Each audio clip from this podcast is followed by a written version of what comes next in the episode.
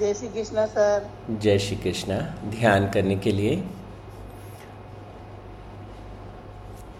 आराम से अपनी आँखों को बंद कर लें और परम पिता परमात्मा को प्रार्थना करें कि हे प्रभु, मैं अपने जीवन में अशांति के भीतर भी शांति को ढूंढ सकूँ। हे परमपिता परमात्मा, आशीर्वाद दें। जीवन की हर परिस्थिति में, जीवन के हर संबंध में, मैं उस परम शांति को अनुभव कर सकूँ। हे परमपिता परमात्मा, आशीर्वाद दें।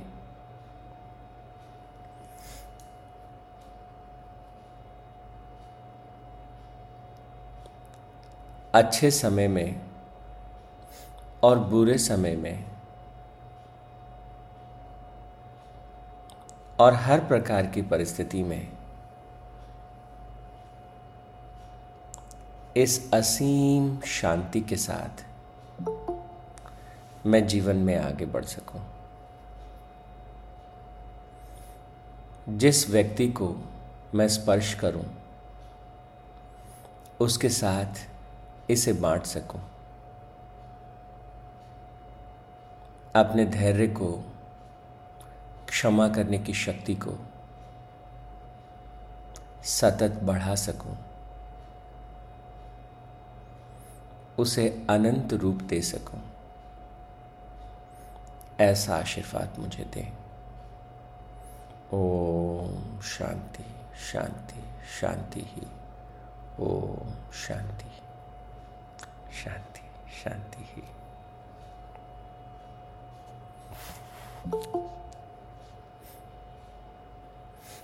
परमपिता परमात्मा के श्री चरणों में ध्यान करने के बाद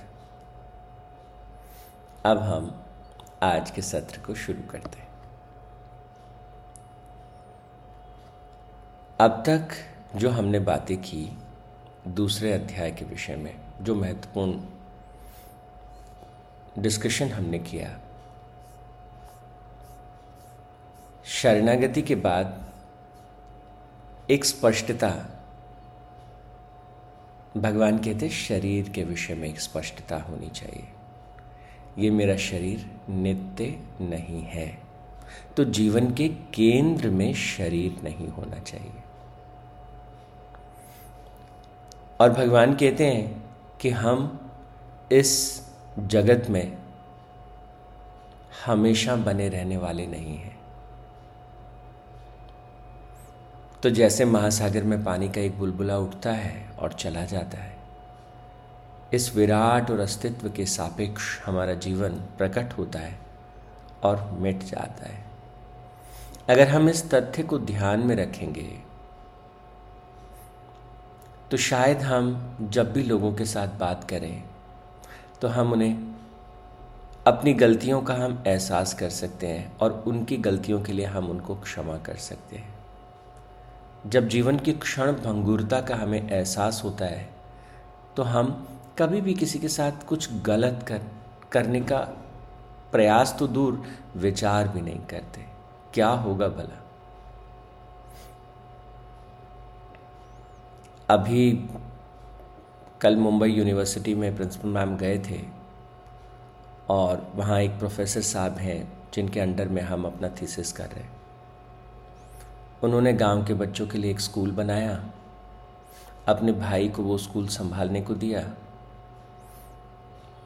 चार पाँच साल लगातार मेहनत की, यहाँ से दान लिया, वहाँ से दान लिया और करके एक अच्छा सुंदर स्कूल बना दिया। और पता चला कि भाई ने जो है पूरा स्कूल हड़प लिया। अब क्योंकि गाँव के बच्चों को वो एक अच्छी शिक्षा देना चाहते हैं, उन्होंने फिर से एक झोंपड़ी में, टिन टप्पर में अभी नया स्कूल शुरू किया दस साल से जो प्रयास किया था, वो सब शून्य हो गया। अब भाई ने ऐसा क्यों किया वो वस्तु के प्रति जो एक आकर्षण है मानव मन में, वस्तु में ज़्यादा महत्वपूर्ण है। इनमें ज़्यादा रस है। भाई तो कोई बात नहीं। ये स्पष्टता जो है, जीवन में बहुत ज़रूरी है। जब ये स्पष्ट होता है कि जिसके जन्म है, उसकी मृत्यु तय है तो आदमी को समझ में आना चाहिए कि जितने दिन इस जगत में हूँ, सुख से रहूँ, शांति से रहूँ, गर्व से जीऊँ और जब भी दर्पण में अपनी आँखों में आँखें डाल के देखूँ तो मेरी आँखों में एक गर्व होना चाहिए, एक स्वाभिमान झलकना चाहिए और ऐसा आनंद प्रकट होना चाहिए कि दर्पण में कितने भले इंसान को देख लिया, मज़ा आ गया, आज तो दिन बन गया। जितने दिन इस पृथ्वी पर हैं अपने साथ हैं। हम अपने आप को कहीं छोड़ नहीं सकते।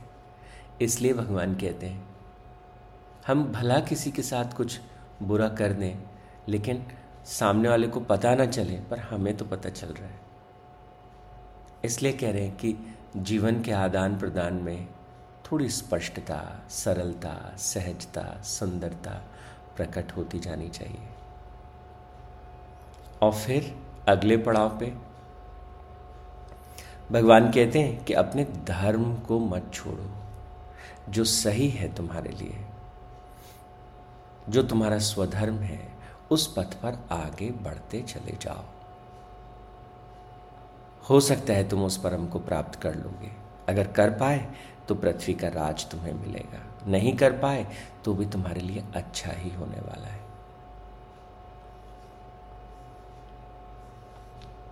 और इस प्रकार लगातार इस साधना के पथ पर, स्वयं को जीतने के पथ पर जब व्यक्ति आगे बढ़ता है तो भगवान कहते हैं, अगर लगातार साधना में रत रहे तो तमोगुण, रजोगुण, सतोगुण, इन सबसे पार तुम गुणातीत हो जाओगे और सारे द्वंद्वों से मुक्त हो जाओगे. That is the important term सारे द्वंद्वों से तुम मुक्त हो जाओगे। और नित्य तत्व में जाके तुम स्थित हो जाओगे। और वो नित्य तत्व क्या है? वो परम शांति है, वो परम आनंद है, वो ब्रह्म तत्व है। और प्रभु कहते हैं, इस पूरे प्रयास में साधना किस चीज़ की करनी है? कैसे वो परम तत्व जो है, वो अनुभव में आएगा? तो कहते हैं, अपने कर्तापन को थोड़ा सा ढीला छोड़ो। अपने भोगतापन को भी थोड़ा ढीला छोड़ो। मैं भोग रहा हूँ, मुझे ये भोजन से आनंद आ रहा है। अब तो साइंस ने भी प्रूव कर दिया है। भोजन के भीतर जो ख्वाहिश होती है, जो कामनाएँ प्रकट होती हैं, इस प्रकार का तला हुआ भोजन मुझे खाना है। ये जो विचार है, अब तो विज्ञान ने भी प्रूव कर दिया है कि ये हमारे जो गट में जो कॉलोनीज़ होती हैं, जो इंटेस्टाइन में माइक्रोबियल कॉलोनीज़ होती हैं, जिस तरह के वो जीव हमारे इंटेस्टाइन में होते हैं, उन जीवों को जिस प्रकार के भोजन की आवश्यकता होती है, वो मस्तिष्क को सिग्नल भेजते हैं। इस तरह का तला हुआ भोजन चाहिए। और वो जो सूक्ष्म जीव हैं, वो जिस तरह के रासायनिक संकेत मस्तिष्क में भेजते हैं, उनके अधीन हमारे मन में भावनाएँ, कामनाएँ, वासनाएँ उठती हैं। हमको लगता है ये तला बुरा मैं खाना चाहता हूँ, सही पूछो तो वो बैक्टीरिया की इच्छा है। उनको अपना वंशवर्धन करना है, इसलिए उनको वो चाहिए।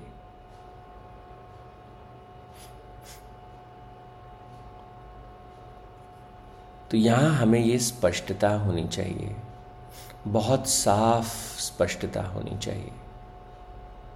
ये भोगतापन मैं भोग रहा हूँ, इस भाव को धीरे धीरे छोड़ देना।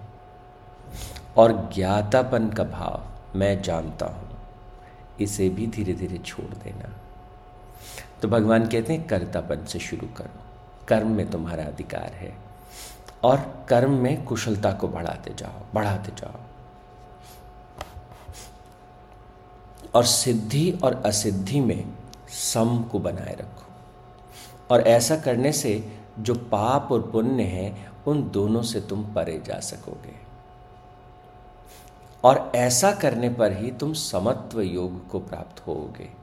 और समत्व योग क्या है? कर्मों में कुशलता। तब जाकर के तुम्हें मालूम होगा कि तुम्हारे भीतर एक नित्य सर्वव्यापक, अचल, सनातन, अखंड आनंद स्वरूप आत्म तत्व है। तब हम अपने भीतर उसको अनुभव कर पाएँगे। कर्मों में कुशलता के साथ साथ तो कर्म की कुशलता का अभ्यास हमें करना है।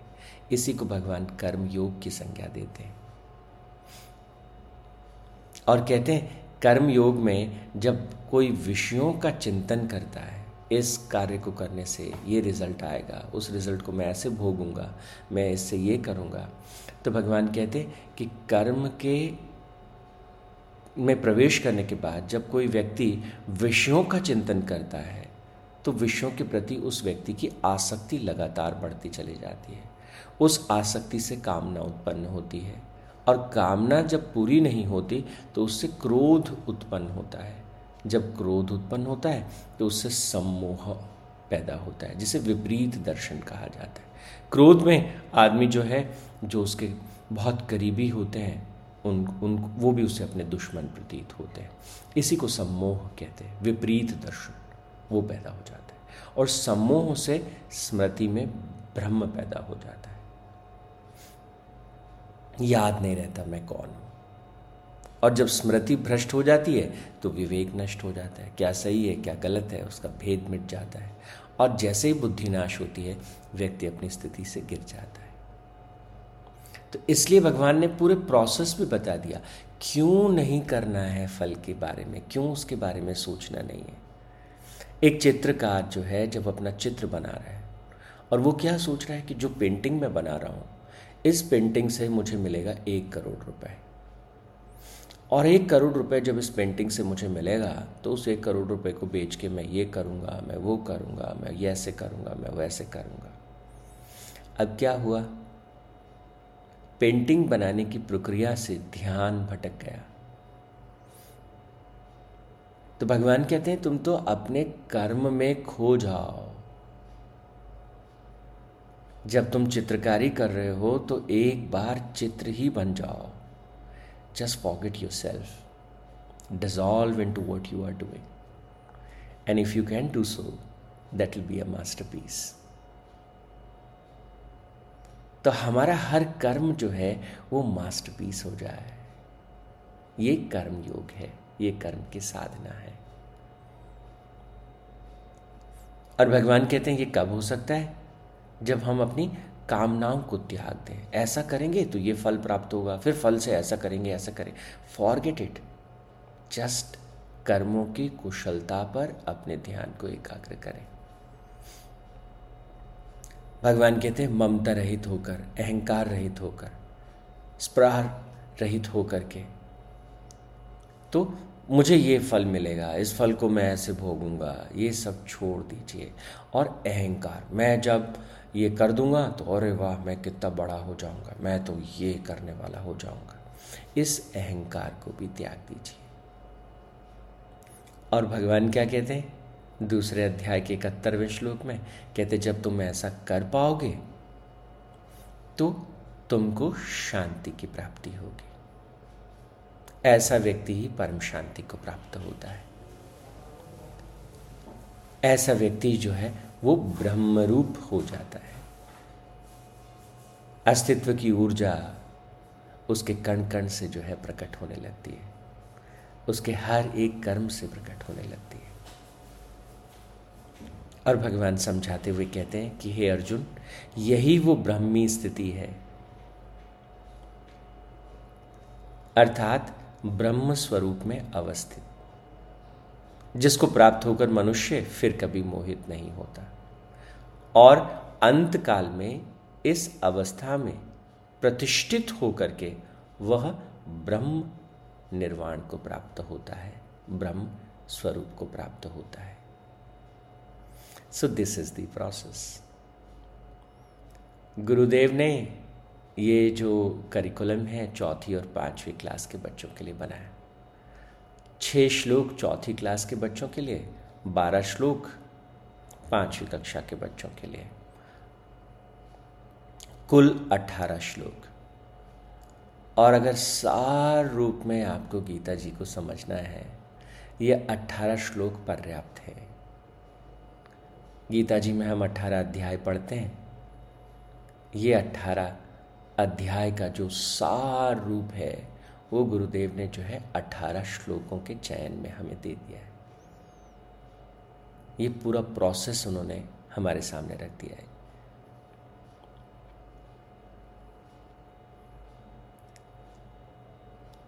तो अगर क्विकली इन इन अट्ठारह श्लोकों को लगातार लगातार हम रिवाइज करते जाएँ, लगातार हम इनके बारे में चिंतन करते जाएँ, मनन करते जाएँ, मंथन करते जाएँ, इन्हें जीवन में उतारते चले जाएँ तो जो आत्म रूपांतरण की प्रक्रिया है, वो स्टार्ट हो जाएगी।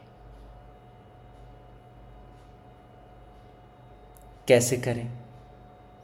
एक एक एक एक, अठारह स्टेप हम अपनी आध्यात्मिक डायरी में स्पिरिचुअल डायरी में लिख लें। There are eighteen steps there are eighteen things to understand there are eighteen things to do तो अठारह चीज़ें घटित होती हैं। पहले पड़ाव पर, दृष्टा बनकर भीतर के द्वंद्व को देख सकें। पॉजिटिव और नेगेटिव, क्या है भीतर? उसको देख सकें, उसमें वो स्पष्टता आ जाए, वो दिख जाए। जब वो दिख जाए तो उसके खिलाफ एक युद्ध की घोषणा हो जाए। अरे, ये तो मैं कर सकता हूँ। ये दोनों शक्तियाँ मेरे भीतर हैं, मुझे दिखती हैं। इन दोनों में से मुझे क्या करना है? मैं संघर्ष के लिए तैयार हूँ और मैं जो सकारात्मक शक्तियाँ मेरे भीतर हैं, उनके साथ काम करूँगा। इस निर्णय को जैसे ही हम कर लेते हैं, हम दूसरे पड़ाव पे पहुँच जाते हैं। तो पहले श्लोक से दो चीज़ें, पहले अध्याय से दो चीज़ें, और फिर दूसरे अध्याय में पहला पड़ाव, ये समझ लेना कि मोह जो है, वो जीवन में सारे दुख का कारण है। मोह इज़ डिल्यूजन। व्यक्ति को लगता है, ऐसा इतना धन प्राप्त होगा तो सुख प्राप्त होगा। ऐसा ऐसा परिवार में सब करेंगे, मेरा कहना मानेंगे तो सुख प्राप्त होगा। ऐसी ऐसी परिस्थितियाँ होंगी तो सुख प्राप्त होगा। ये मोह है, ऐसा कभी हो जाएगा तो भी लगेगा कि नहीं होगा। व्यक्ति को लगता है, ये कार होगी तो सुख होगा, वो कार भी आ जाती है, वो सुख नहीं आता। तो हम अपने जीवन को 99 परसेंट जो है, वो मोह में पड़े हुए अपने जीवन को जीते जाते हैं। फिर भगवान कहते हैं, इस मोह का प्रभाव क्या है? कि ये हृदय को दुर्बल करता है। अच्छा फिर क्या होता है? कि ये जैसे हृदय में दुर्बलता आती है और चित्त मोहित हो जाता है तो व्यक्ति जो है, वो एक दुख में चला जाता है, पीड़ा में चला जाता है। ऐसी स्थिति से बाहर निकलने का मार्ग क्या है? तो भगवान ने कहा, वो अगला पड़ाव, शरणागत। भगवान को अपना गुरु रूप में देखना और मैं आपका शिष्य हूँ ऐसा अनुभव करना। और फिर भगवान क्या कहते हैं? कि देखो, किसी भी चीज़ के लिए शोक करने की आवश्यकता नहीं है। जान लो कि ये जीवन जो है, वो लगातार सतत बदलने वाली प्रक्रिया है। बहुत बार हम अपने मन पे बोझ लिए बैठते रहते हैं। ये मैंने ऐसा कर दिया था, मैंने वैसा कर दिया था। तो ये बोझ भी रूपांतरण की प्रक्रिया में एक बड़ा संकट है। तो भगवान कहते सबसे पहले ये समझ लो। जो हुआ, जो हो गया, कोई बात नहीं। लिव इट और ये जान लो कि असत की कोई सत्ता नहीं है और सत का कोई अभाव नहीं है। इसको जान लो। इसको जानने के बाद ही आत्म रूपांतरण की प्रक्रिया शुरू होगी। तुम्हारे भीतर अनंत सत्य तत्व भरा पड़ा है। सृजन का तत्व भरा पड़ा है। इसको महसूस कर लो, इसको जान लो और फिर आगे बढ़ो। तो I was trying to revise all these eighteen sutras once again I hope will be able to do it tomorrow आज के लिए इतना ही। ओम। तत्सत परमात्मा ने नमा। ओम शांति शांति शांति ही।